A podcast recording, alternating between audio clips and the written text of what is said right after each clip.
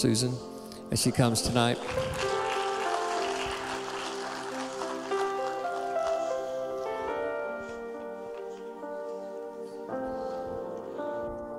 I feel the presence of the Lord here. I have felt Him all day long. I was reading in the Bible today after I got home from work, and it's just such a sweet spirit. And I, I just want to just take a minute and just thank Him for being among us tonight. Thank Him for who He is. And I want to just praise Him tonight because He's worthy of our praise. He's worthy of our praise. Despite if He doesn't do anything else for us, He is worthy of our praise. I want to go right into the word tonight because I feel urgency too, and I feel an urgency to get to prayer time tonight because I think it's so vital and that the Lord really wants to do something in our prayer time tonight. I'm going to be reading from Matthew 16, and I'm just going to be reading a few verses and, and talking about those verses. And I'm going to begin at verse number 13, where Jesus was with his disciples. And it says, Now, when Jesus went into the region of Caesarea Philippi, he went with his disciples. And Caesarea Philippi was a city that was dominated by immoral activities and pagan worship, where the unthinkable things were done. Caesarea Philippi was the religious center for worship of the Greek god Pan. And the actual city was named Panias in his honor. Jesus chose to bring the disciples to this specific place, a pagan city full of vile and evil practices, to talk to them about building a church that would overcome the worst of evils and to ask them an important question found in verse 13 Who do people say that the Son of Man is? In verse 14, they answered him Some say that you're John the Baptist, others say that you are Elijah and still others, Jeremiah, or one of the prophets. And he said to them, But who do you say that I am? I believe the Lord is posing that question to us tonight. Who do you believe the Son of Man is? This was a strategic question that Jesus was asking the disciples. Simon replied, You are the Christ, the Messiah. You're the anointed one, the Son of the living God. And I believe that the evil place where they were standing on this day, that held trembled at his declaration that Jesus was the Christ, the Son of the living God. And then Jesus answered him and said, Blessed or favored by God are you, Simon, son of Jonah, because flesh and blood or mortal man has not revealed this to you, but my Father who is in heaven. If we believe who Jesus is, like Simon did, without doubt, then we can say, when it feels like there is no hope, that He is the Son of the living God. With that, when everything is turned upside down, we can still say, He is the Son of the living God. And when the enemy tries to destroy you, He is the Son of the living God. He is powerful. He is steadfast, He is faithful, and nothing surprises Him. He is in control, even in a world today that we feel like things are out of control. And the gates, and for yes, He's here yesterday, today, and forever. And so it was because of the revelation that Simon had of who Jesus was that there was a permanent name change from Simon to Peter. And Jesus said, Today, I am changing your name to Peter, meaning little rock. And on this rock, I will build my church, and the gates of hell will not come against it. Today, we are also foundational rocks or foundational stones. If you have answered the question, Who do you say that I am correctly? You are a part of the building of the church of Jesus Christ.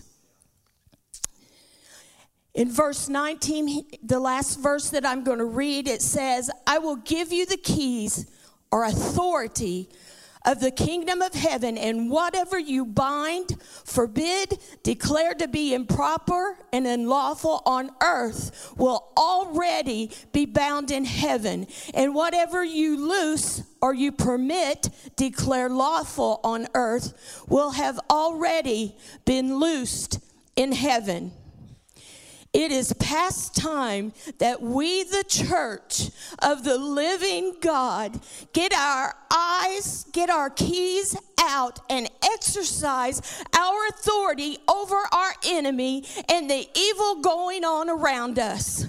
It's time for us to walk in the revelation of who He is. He is asking each one of us, Who do you say that I am?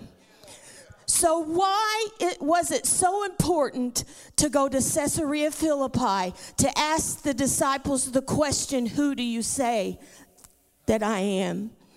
The disciples must have been shocked since Jesus took them to a place avoided by the Jews and forbidden to go near the city. They would have to walk 25 miles away from this region because it was so perverted. And another reason Jesus brought them to Caesarea Philippi was because he did not want them to be fearful and hide from evil. He wants them to boldly storm the gates of hell. So let's talk a minute about Caesarea Philippi. Pan was their God.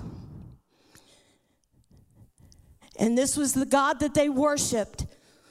Pan was a perverted, demonic spirit that would personify or take on human the human form of a god. Steve, if you would put up the picture. Pan was half goat and half man and presented himself in this likeness. Picture number two this is a picture of the area where Pan was worshiped. The temple, which is the building to my right, was used to worship Pan and make literal human sacrifices. And may I add that most of these sacrifices was mostly babies. The temple was located in front of a huge cave, and in this picture, you can see the mouth of the cave on the right behind it, where they would take their human sacrifices after the ritual was completed.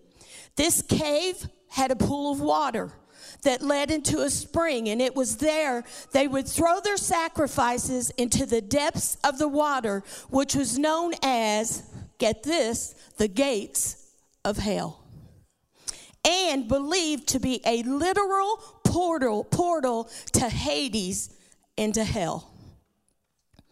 On the other side of the spring was a spring that also flowed into the Jordan River. And when sacrifices was thrown into this water inside this cave, if they saw nothing in the water, it meant that their sacrifice was accepted. But if they saw blood, it meant that their offering was not accepted. And they saw this water as a symbol of the underworld and thought that their gods traveled to and from the world through these caves. So, in order to entice the return of their God, the people committed detestable acts such as prostitution, sexual interaction between humans and goats to worship false gods. And as they worship, demonic spirits would come in and out of the cave that still exists today. If you look closely, you can also see uh, up carved up in the mountains was places that housed statues of gods and other pagan images. To my left, you see people standing, and this was a courtyard area with a statue of Pan, where pagan rituals and idol activities would continuously go on throughout the day. There were many words there are many words today that are derived from the word God Pan. First, see if you recognize these panic attack. Webster's de- definition of the word panic is sudden, uncontrollable fear or anxiety, which is derived from the word panikos, literally meaning pan. Pandemonia is another root word of pan, meaning wild and noisy, disorder, or confusion. Pan plus demonic activity is the word pandemonium. So, how about the word pantheism? A doctrine that identifies God with the universe, coming from the word pan, and anything goes. Worship who you want there's not just one God. Does this sound familiar to you today? So, how about the word pandemic? In 2019, COVID turned our world upside down. It affected our government, it affected our churches, it affected our homes, and life as we knew it. Finally, how about the word pansexual, meaning sexually or romantically attracted to people regardless of sex or gender? Does that sound familiar to you? That same demonic spirit pan is still present in our world today. The enemy wants us to be fearful, to, the, to lie down, to shut our mouths and to give up. But when but who do you say that he is that we serve? We need to rise up and declare what Peter did in the face of the enemy's demonic attacks and say, "You are the Christ, the son of the living God. You are the Christ, the son of the living God." As we read it, we read before in Matthew 16 and 18, Jesus told Simon, Today I'm changing your name to Peter. And on this rock I will build my church, and the gates of hell will not prevail against it. Meaning, Jesus is the rock. And Peter would be a foundational stone for the building of the church. Jesus came as flesh, he died on a cross. He rose triumphantly from the grave, and then he went, went and took back the keys of death, hell, and the grave to destroy the gates of hell and build his church on top of it. Jesus came to bring something new, and that was not pagan worship, not evil, but to bring something holy, something good and overcome evil and transferring his authority to us when he ascended to heaven after the resurrection and put us on the offensive to take down evil. It is time. Ed Seals, come down here. Come down here to the front, Ed.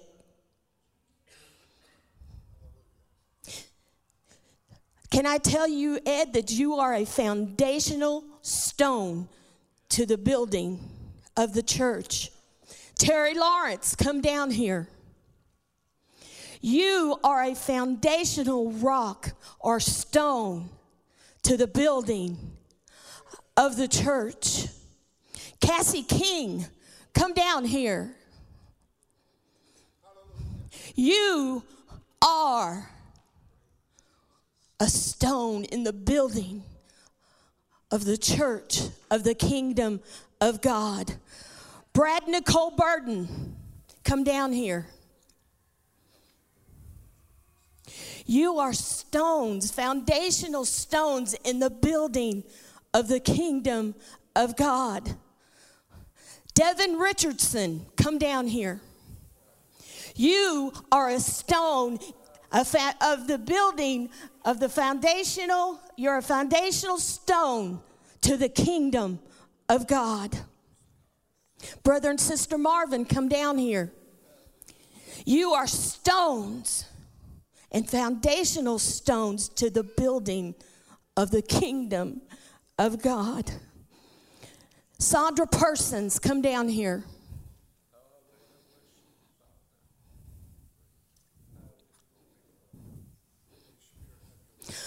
Sandra, you are a stone, a foundational piece to the building of the kingdom of God. Amanda, Amanda from Christway, come down here.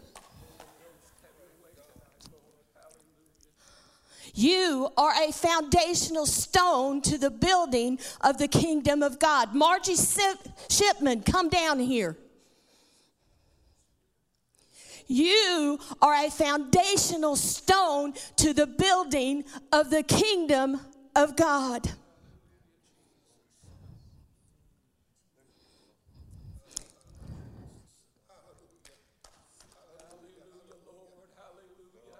And in unity,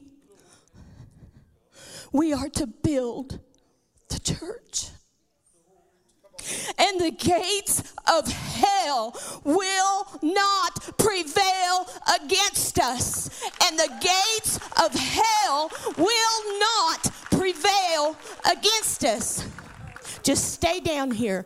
When we have full understanding of who God is, something will shift in the atmosphere. And as we stand against the gates of hell, it won't matter what the news says, it won't matter what the doctor says, it won't matter what the bank account says. Why? Because Christ is the solid rock on which I stand. And He is saying tonight, Who do you say that I am?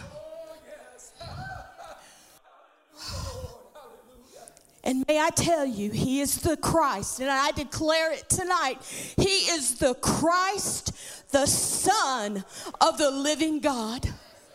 He is the Christ, the Son of the living God. Can I have some of my older generation up here, brother and sister Marvin, uh, Marvin, Ed, and Terry? Kind of stand up here in front and face the, the congregation, please.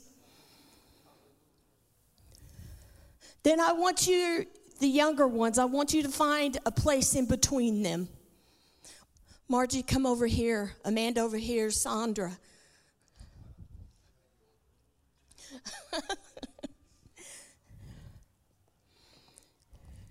You know, I understand that this generation, that our youth are vital stones, and we don't have any youth in here tonight, or I would have called them up here for the building of the future church. But what about our older, foundational people? It takes all of us. We need those who have walked through the fire seen the miracles and the outpourings of the Holy Spirit and have interceded in prayer. My Bible does not give an age limit or a time of retirement from building of the kingdom of God. There is no time for anyone to sit down and say that I'm tired. But we need to be working together, young, old, small, toward the building of the kingdom of God. We have to be unified stones as one body. If you would all link your arms together.